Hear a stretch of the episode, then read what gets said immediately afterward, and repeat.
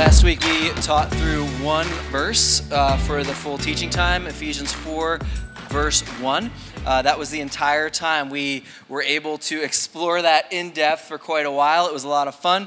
Uh, today we've got 16 verses to get through, which is a precursor to next week when it's about, I don't know, two chapters. So um, the band was gracious enough to uh, shorten up a set a little bit because I was like, I don't know how to get this one shorter uh, because there's so much in here as Paul turns the corner and says, Hey, remember all this good news? Here's how I want you to live. Uh, but what I don't want us to do, and sometimes we're all, I think, a little bit prone to this, uh, is to take the Bible and hold it at arm's length, or uh, it goes in ethereal idea land because it's a really big book. It was written a really long time ago, uh, and some of the things don't make as much sense. There's some word pictures that I don't quite get, and so it, it doesn't come with a lot of grit sometimes. It comes with ideas and then we walk away, maybe applying the ones we want to.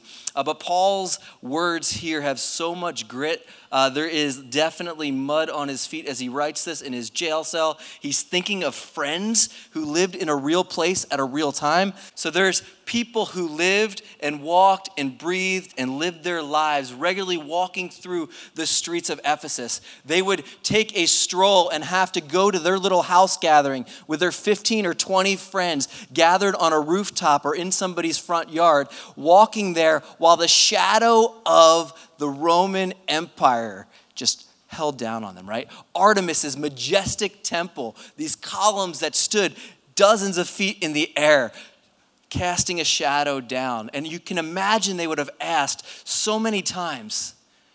We're gathering with like 20 people we worship this God who has created all things. We worship a crucified Savior. We have this King. He died, He rose again. We can't see Him anymore. His Spirit's filling us. We have been forgiven. We've been restored. We've been renewed. But man, that temple's big. But man, there's a lot of friends who still worship that way. Can this little movement of people who worship a crucified and risen King? Really have any effect in this massive city and the gods of the current age? Will we really be the ones who last? And it's uh, amazing because in Ephesus, as that temple has crumbled, many of us had to Google who Artemis was in order to actually even figure out who's this person they were worshiping. But yet, Jesus still remains as a king who reigns and rules. And so the words of Jesus standing truer, the people of God who formed this new temple lasting longer than the massive blocks of stone that were constructed in Ephesus back then. So, so take courage. These words that Paul are spe- speaking was able to form the sort of people who outlast monumental mansions to fake gods because the true and living Savior builds something that lasts. And so, how does he construct that? Um, that's what we're going to be looking at today. Uh, the verses, real quick, that we're going to look at. This is going to move around a little bit so you can listen and watch. Love you guys. But I want you to think about real people in real space in real time, listening to these words, having to make real decisions in their real everyday life. People struggling with questions of body image even back then, trying to figure out was their job going to be there tomorrow because they trusted Jesus, figuring out families that were dysfunctional. Guess what? Our families aren't the first ones dysfunctional. Back then they had that too figuring out what marriages look like, what parenting relationships look like, what it looked like to be employed or employ others, what it looked like for multiple nationalities to come together in one place to worship one God, wrestling through all these questions. Paul writes these words As a prisoner for the Lord, then, I urge you to live a life worthy of the calling you have received. Be completely humble and gentle, be patient, bearing with one another in love. Make every effort to keep the unity of the Spirit through the bond of peace. There is one body and one Spirit, just as you were called to one hope when you were called. One Lord, one faith, one baptism, one God and Father of all, who is over all and through all and in all. But to each of us, grace has been given as Christ apportioned it. This is why it says, when he ascended on high, he took many captives and gave gifts to his people. Now, that's a psalm. What does he ascended mean except that he also descended to the lower earthly regions? He who descended is the very one who ascended higher than all the heavens in order to fill the whole universe. So Christ himself gave the apostles, the prophets, the evangelists, the pastors, and teachers to equip his people for works of service, so that the body of Christ may be built up until we all reach unity in the faith and in the knowledge of the Son of God and become mature, attaining to the whole measure of the fullness of Christ. Then we will no longer be infants, tossed back and forth by the waves and blown here and there by every wind of teaching and by the cunning and craftiness of people in their deceitful scheming. Instead, speaking the truth in love, we will grow up to become, in every respect, the mature body of Him who is the head. That is Christ.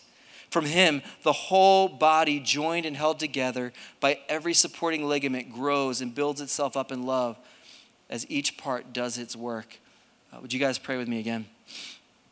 Jesus, we gather here as your family, uh, fully aware that you are present uh, that we have the awesome privilege of being your body, but also deeply aware of how flawed we are, uh, deeply aware of how we still need your grace.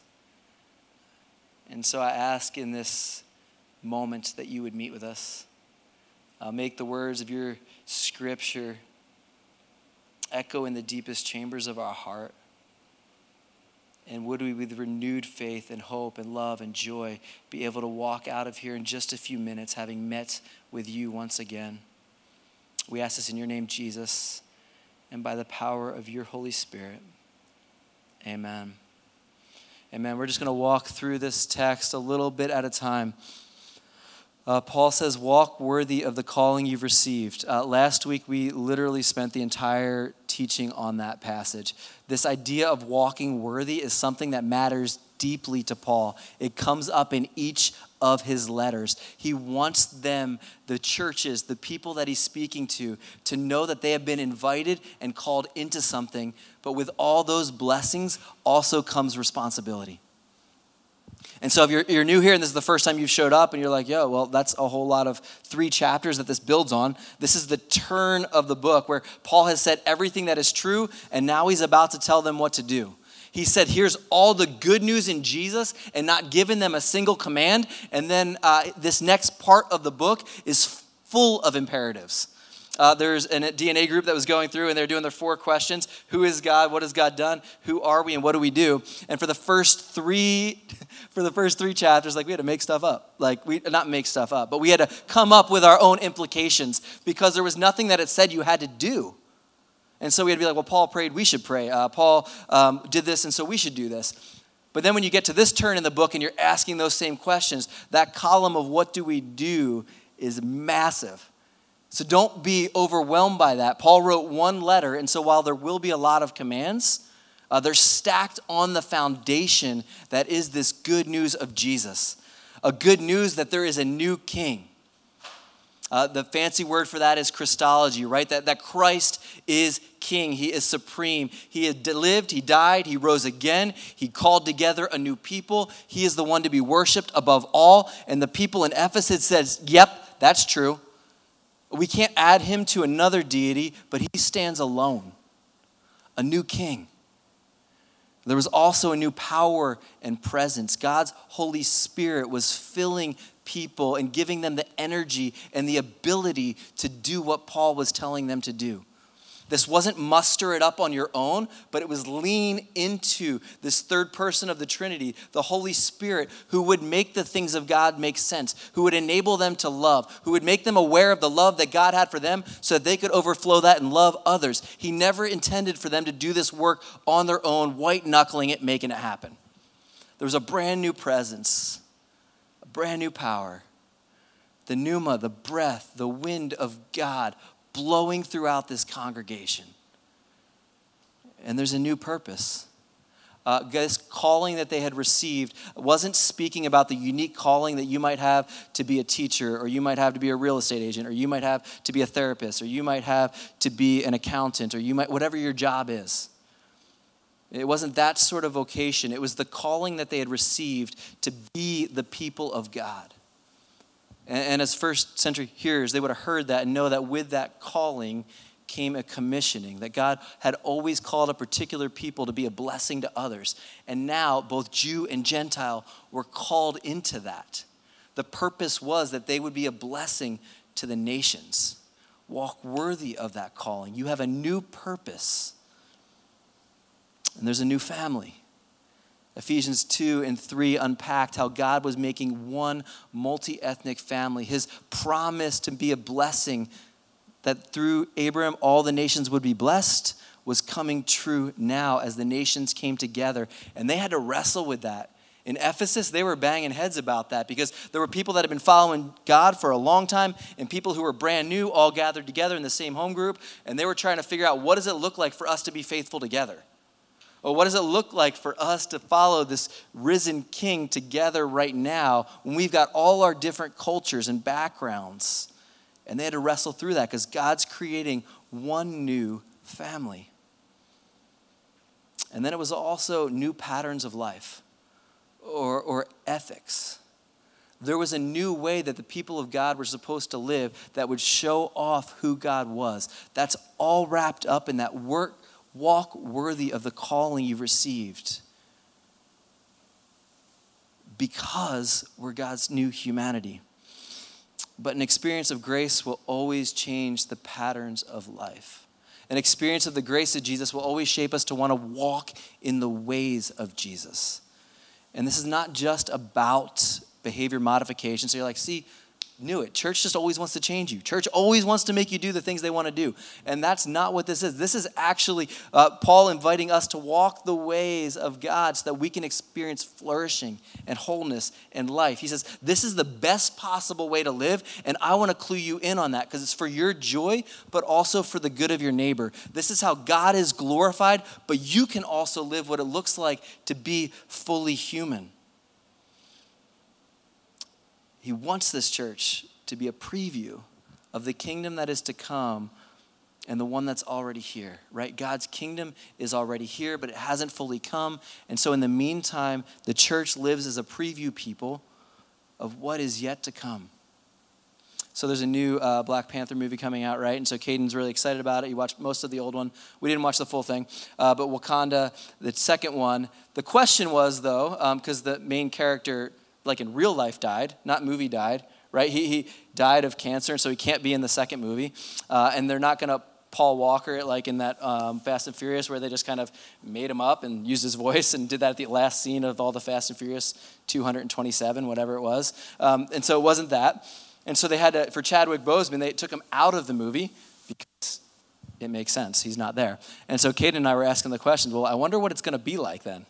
Like, like what's the storyline? Usually, when they have successive movies, they have the same character play the same hero throughout the movies, but they had to switch it up. And so, in order to do that, uh, what we did was we went online, uh, we looked for the preview to see what it was going to be like and to see if he could watch that movie or not. Um, couldn't tell from the preview whether or not he could watch it.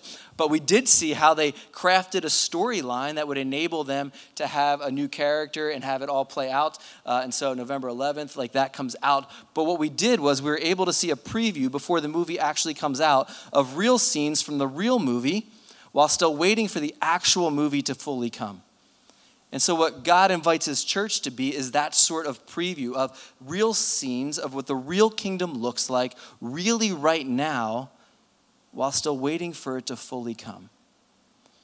And that kingdom has a church that reflects that out to the world, that shows that off, that in some way acts as a trailer or a preview of what is to come. And so, what we're going to talk about tonight is uh, what Jesus wants from a church. So maybe you're here and you're curious about like, do I even want to be a part of this church? Like, what does it look like to be a part of a church? What do churches even supposed to look like? For all of us here, this is what Jesus says I would love and I want my church to look like. This is what it is that I have laid out for this people of mine to be together. And so we're just going to take this little by little. The first little section Jesus wants a unified church. Jesus wants a unified church. he gives them the language. He says, uh, Be completely humble and gentle, be patient, bearing with one another in love. Make every effort to keep the unity of the Spirit through the bond of peace. There is one, one faith, right? One hope, one baptism, one God and Father who is above all, over all, through all, and in all. Uh, he's encouraging them one body, one spirit. He wants a unified church. He wants a church that is bound together.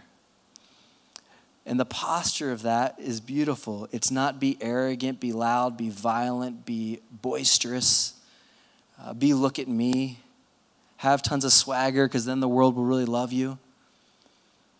It's be completely humble, a word that's unique in the Bible because ancient, uh, ancient character list didn't really see this as a high thing because this humility was to make yourself low, and that wasn't really keen with other different character lists back then. The other words are used plenty of times, but that be humble, it's completely a Bible word. Be humble, be gentle, be patient, bearing with one another love. We're meant to model what it looks like when Jesus loves us and how we love one another, which is humble. It's not making much of ourselves, it's gentle, it's not forcing our way. I would love for you to turn back to those same groups that you were just with a second ago. And would you answer this question, it might just take a few minutes. Is Jesus' church in America known for this first list? What's your opinion? Or wherever you're from. It can be Japan. You can go too. In Japan. Um, where is Jesus' church in your area? Is it known for being this kind of people? Gentle, humble, bearing with one another in love. And I'm going to give you like two minutes to answer that. So turn towards each other. Uh, is it known for that? And why would you say that? Ready? Turn towards each other, give that an answer, and I'll pull you back in just a minute. Good, and pull it back. Uh, you guys can all give the answer on the count of three. I'm going to count it out. Um, you give your own answer, and we'll see what happens. Uh, ready? I'm gonna cl- ready. Let's just. I'll see what I hear louder. Ready? I'm going to count it out. You say yes or no. That's the two answers. You say maybe, and you can hang out with the kids. Um, just kidding. Just kidding. All right. Ready? So, is Jesus' church known for being this kind of church today? Did anybody say yes? I didn't even have to close my eyes. I didn't say anything. There we go. That's good. Way to find secret option number four. I love it.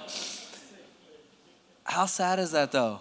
Like that's that's the thing for how many thousands of years that when Jesus is laying out a blueprint for his church, that he's like, oh man, this is the people I want to be a preview. When people experience my love and my grace, when people experience my forgiveness, when people experience the Spirit, my Spirit at work in them, it should form them to be the kind of people who are gentle and compassionate and loving and bearing with one another, not looking to bury one another. But for some reason, we miss that. We got Tuesday night coming up, right? That's an election night.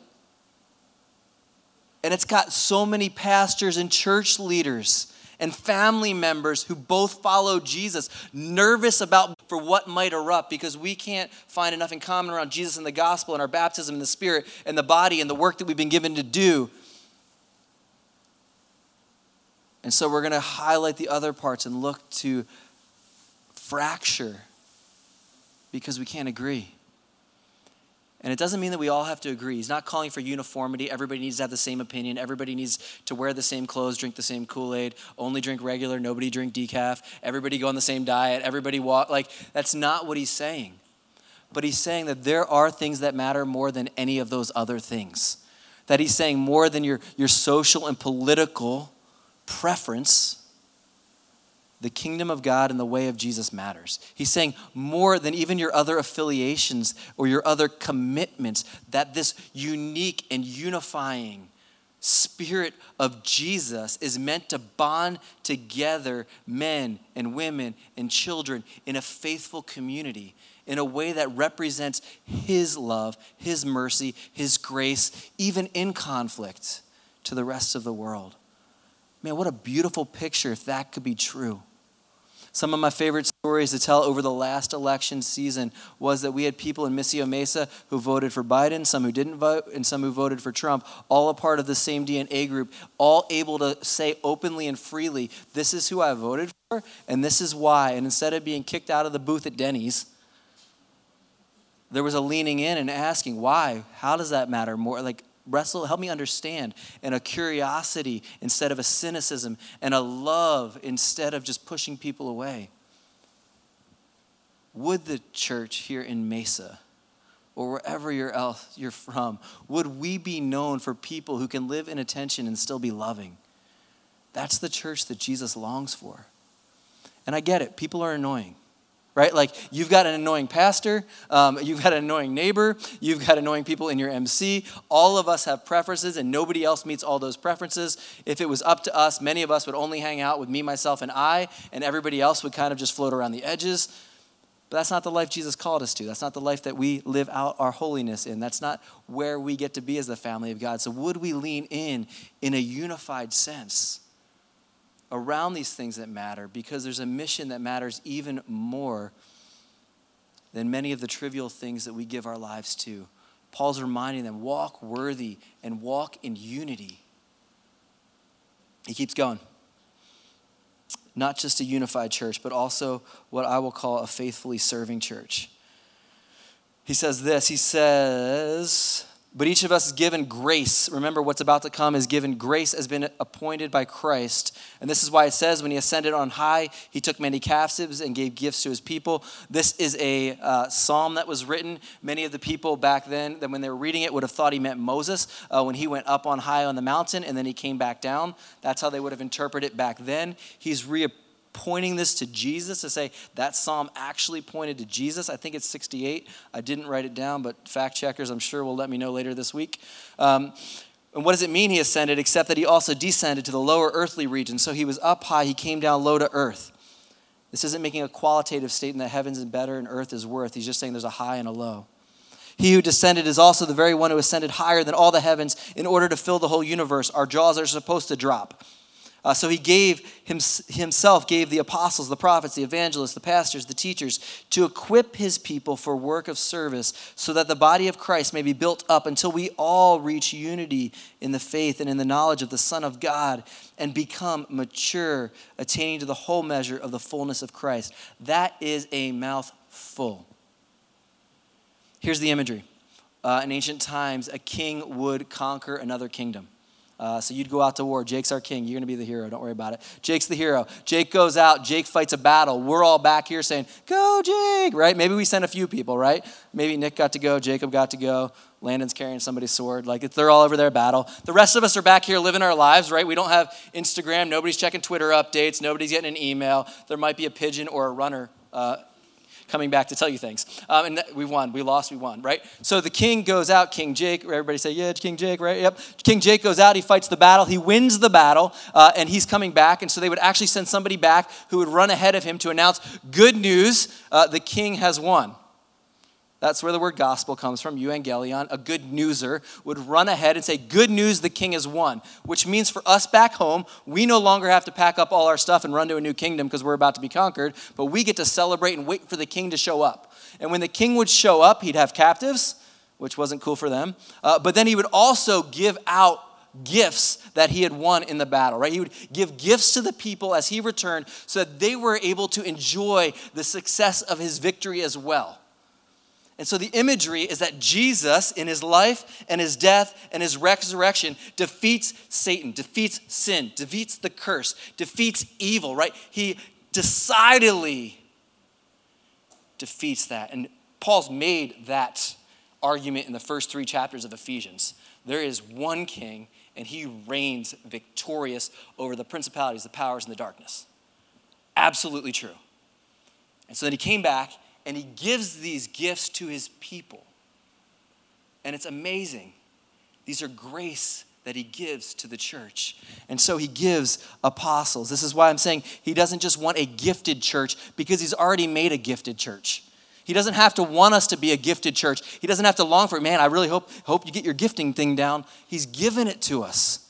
You've got it. What he wants is for you to use your gifting for the building up of the body of Christ which is different. And so he lists out these ones apostles. Apostles. I'm going to read some descriptor words of what these are. Uh, there is some debate on this, and if you want to talk later, we can. I'm going to describe it this way. I got the mic. Um, as other pastors back there, you're allowed to do that? It's all about when you do your dialogue, my friend. Um, but no, the apostle. So within, uh, there's many different people who break this down, look at this in different ways. And uh, some people would say these gifts aren't actually for the church today. Our church doesn't hold that. Our church would hold that these are actually all gifts in operation for today, and they're how we structure our leadership teams. They're how we prayerfully prepare and send people into other parts of the world because we believe that these gifts are given for the church. The church still exists, uh, and so we still look and long for Jesus to equip us in the same way. And so he gave apostles. Uh, these were people who think in terms of strategy or structure or organization. They always have new ways of doing things. They're thinking about multiplication, empowering others. It's an outward oriented. They're concerned with growing the mission, not maintaining it. Vision casting. And they question the status quo. They're people who are go and who are sent as messengers. Paul would say he's one of these. This isn't talking about just the 12 original apostles, but that gifting that was given, not the office, but the gifting. And then he says there's prophets. Uh, these are leadership gifts. Those who question the status quo, those concerned with justice, like the prophets in old.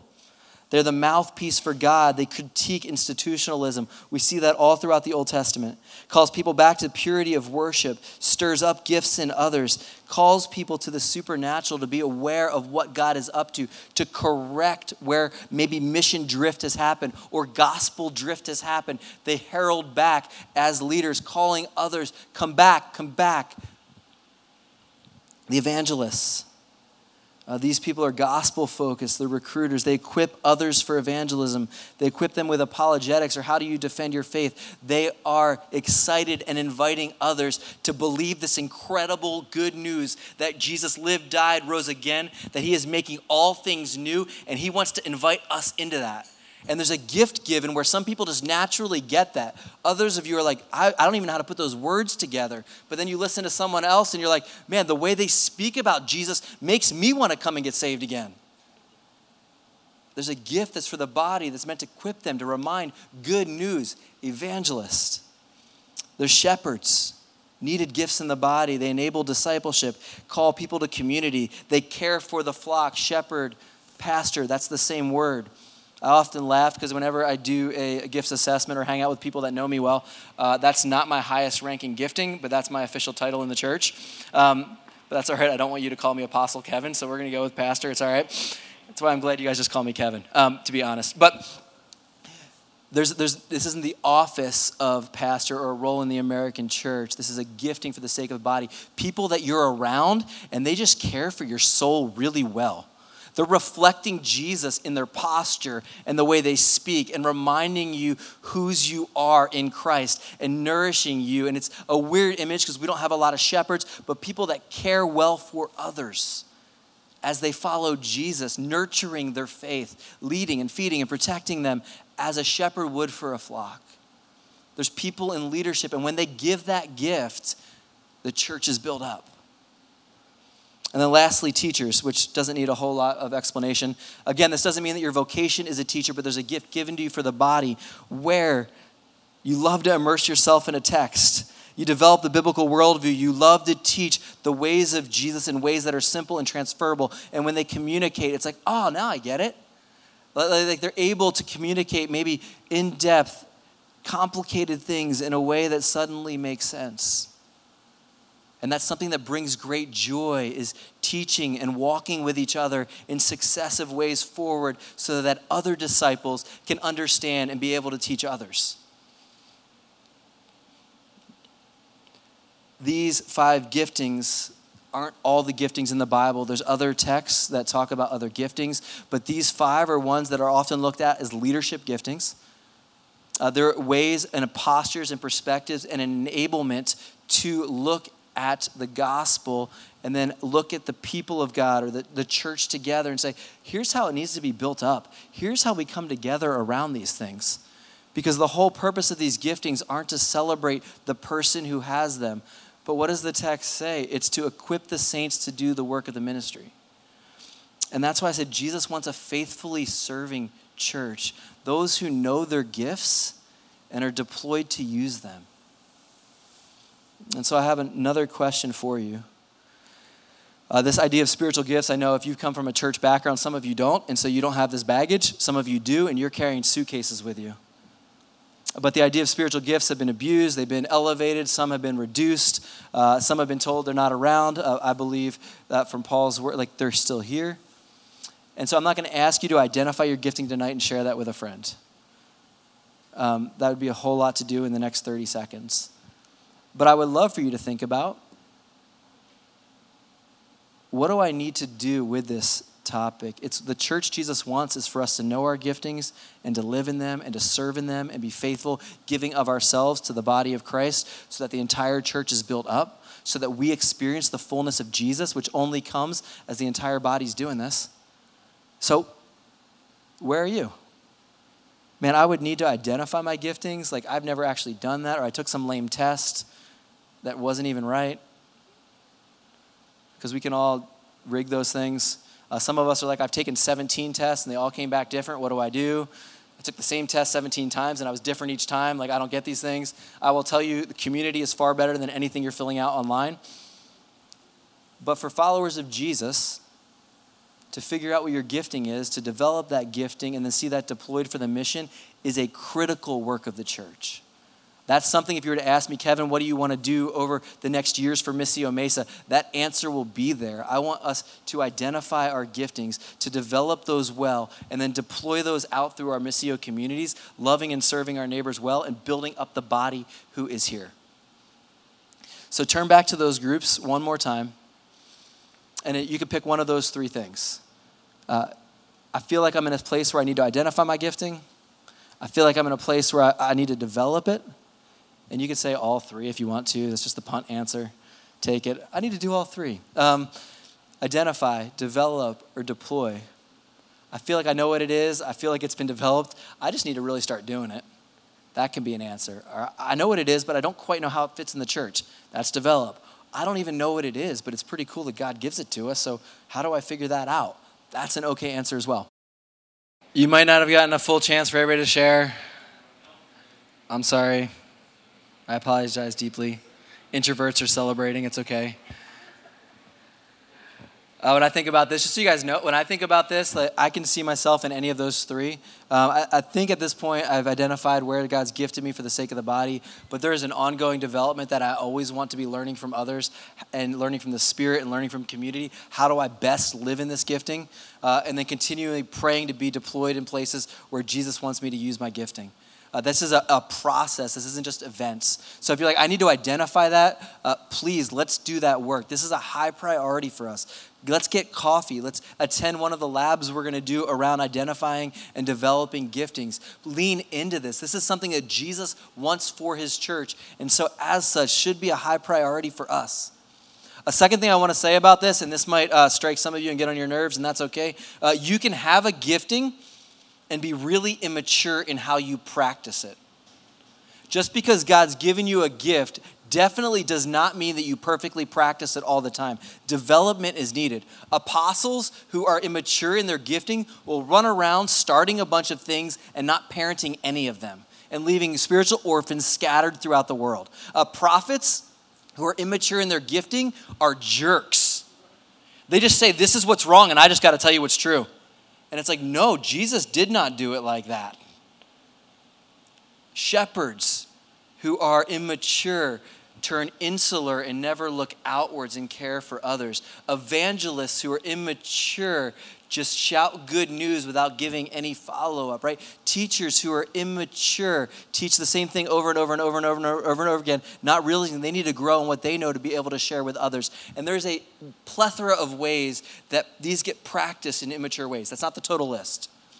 But hear that it's a, it's a necessity, it's a high priority for us to continue to grow. Because the very next thing Jesus wants from his church is a maturing church a unified church, faithfully serving church, and a maturing church. The text goes on to say, then we will no longer be. I love this. By the way, I love this uh, metaphor of Paul's because he mixes it all up, and it's kind of how I would talk. He's about to talk about babies, like ships in the sea and loaded dice games, all in the same sentence. And so, if you were ever told don't mix your metaphors, you could be like, the Spirit did it. What do you want me to do?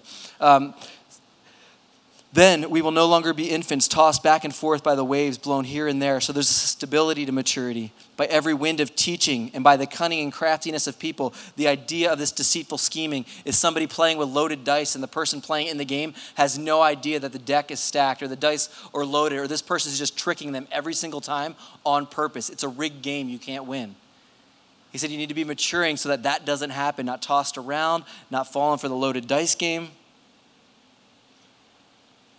Instead, speaking the truth in love, we will grow to become, in every respect, the mature body of Him who is the head, that is Christ. From Him, the whole body, joined and held together by every supporting ligament, grows and builds itself up in love as each part does its work. Uh, fam, Jesus wants a maturing church. And in my last few minutes, I want to give us some of the marks that Paul gives us of what a maturing church looks like. Again, this is not an entirety, but it is plenty to convict us. So we'll just go with these few things. Uh, the first thing that it looks like is a maturing church is beginning to look a lot more like Jesus. We're becoming more like Jesus, when the Spirit of Jesus fills us and the mission of Jesus compels us and the body of Jesus surrounds us and the words of Jesus nourish us, we should begin to look more like Jesus in our conviction and our gentleness, in the way we pray and the way we play, in the way that we love and serve others, and in the way we lead others in making disciples we should look more like Jesus in our emotional intelligence and our understanding of the kingdom. Paul gives a compelling image that it's supposed to be to the fullness of Christ, which is everything, always, all the time. That's a pretty big picture. But maturing churches will make disciples who start to look more like Jesus. Our church does not succeed when more and more people fill these seats or when we get a bigger space, or we get a bigger budget. Our church succeeds as we make disciples who look like Jesus. Uh, Neil Cole, who's a guy that I used to read a lot when I was uh, back in 2008, has this quote, which is amazing. Might be a little strong, but we're going to read it anyway. Uh, ultimately, each church will be evaluated by only one thing its disciples. Your church is only as good as her disciples. It does not matter how good your praise, preaching programs, or property are. He's totally a pastor, by the way. If your disciples are passive, needy, consumeristic, and not radically obedient, your church is not good. I might say your church is not faithful, but he says it's not good the idea is that the body of Christ is meant to look like Christ. And if it's not doing that, we're not actually doing what we're called to do. I have no idea what we are doing. But the body of Christ should produce disciples who look like Christ. Uh, next, they're formationally mature formationally mature. That means that we're able to see what the true story of the world is and be able to figure out what counterfeits are. Like a banker who handles fake, real money all the time so they can tell when a fake bill comes. We should be handling the gospel all the time so that when a lie comes, we can tell what it is. So when somebody comes in and says, hey, uh, you can worship Jesus and also the American dream, you're like, uh uh-uh, uh, that's fake. When somebody's like, you can worship Jesus and so you should be a Democrat, or you worship Jesus so you should be a Republican, you can be like, uh uh-uh, uh, that's fake. When somebody says, no, no, no, uh, people of different ethnicities have no business being in the same place, one race is superior to others, and clearly that's made evidence throughout history, you can be like, uh uh-uh, uh, that's, that's fake. That's not the good news of Jesus. That's not the family of God. He's told us something different. We can tell by touch that is not the good news of Jesus because there are plenty of false stories out there. We need to be so aware of the true story and what the Bible actually says that we look and we're able to tell when the fake comes. So we're not tossed around like a ship on the sea or like a child being easily fooled I got your thumb, right? Or I got your nose. You pull the nose off. You're like, I got your nose. The kid's like, oh no, where's my nose, right? You shouldn't be able to do that to grown-ups being like, hey, I took your salvation. You're like, oh no, I took my salvation, right? It shouldn't fall that same way. Uh, Paul says, be formationally mature, rooted in the good news of the gospel, formed by God. Uh, we have the ability, just so you know, uh, in our lifetime to be the most theologically uh, formed people of any generation ever before.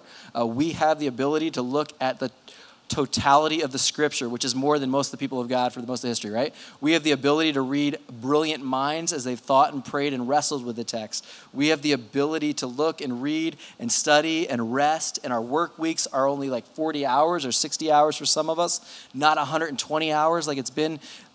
We have the ability and time and resources and community to be some of the most theologically formed people ever. But we also have TikTok and Instagram and Netflix, so we've got choices to make.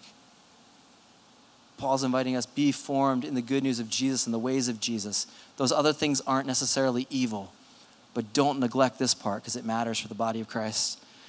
And then lastly, but definitely not leastly, there's a call to being relationally mature. The opposite of being tossed around or falling for the childish games or being deceived because we didn't know any better.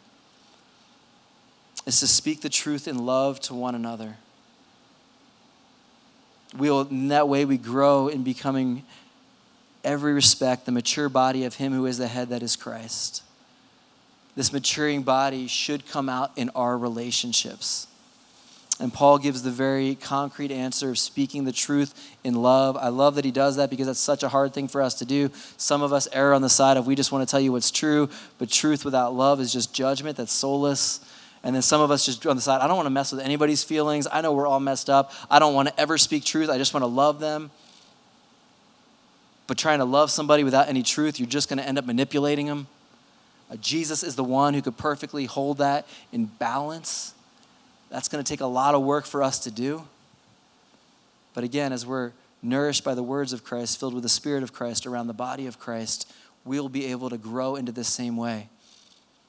And then the very last thing about this that I love is that it casts such a compelling vision, doesn't it? Like, can you imagine a church that was unified in mission and love and gentle with each other and compassionate and long suffering and leaned in and was a warm, hospitable place for strangers and the people who attend that church? Like, if that was the witness of Christ in a community, that's compelling and a church that was joyfully serving, taking and using their gifts for the sake of others, saying, like, hey, I know I've been hurt in the past, but I'm willing to come again and give my gift again to this community and building one another up. These people teaching, these people starting, these people sustaining, these people encouraging everyone, these people coming along with a gift that was given to them by the grace of God for the sake of this body and for the glory of God in the nations. Like he was doing that each and every place around the world. Wouldn't that be compelling?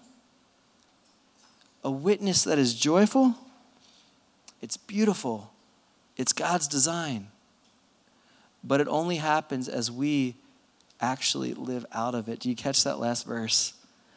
For in him the whole body joined and held together by every supporting ligament. I love that he just goes down to ligaments, right? It's not even like every supporting hand or every supporting like leg, which are big parts, but but the ligaments grows and builds itself up in love as each part does its work uh, Missio, we need each of us to be doing the work that we've been given with the gift we've been given so that this body can do what God's called us to do. And so the last questions for you to walk with, and even as we go towards the table, to still wrestle with do you need your gifts developed just to be discovered or deployed? A question to reflect on is your presence contributing to the stability and maturity of the church? Our gifts are meant to contribute to those two things in the church. Are your gifts doing that? And if you want help discovering what those are, lean in and let's talk. There are multiple people in this body who can come alongside and help develop and discover those things. Our Missio communities are primary context for that, but we also have supplemental ones. And we would love to walk with you in those spaces to figure out what it looks like for us to follow Jesus together with the giftings that we've been given.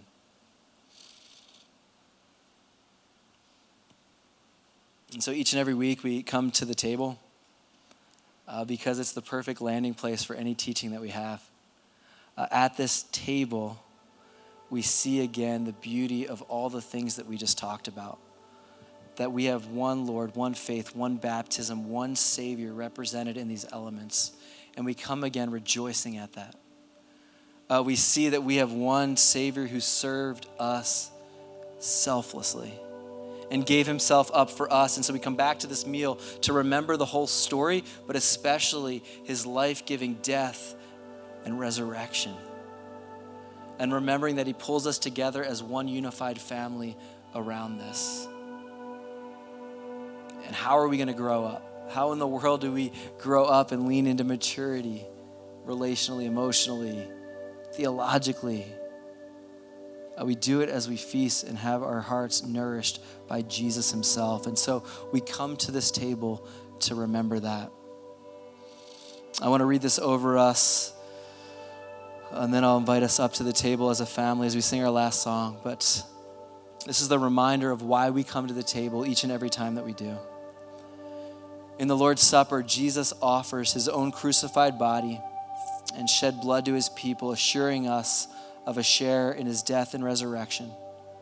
By the Holy Spirit, he feeds us with his resurrection life and binds us to each other as we share one loaf and one cup.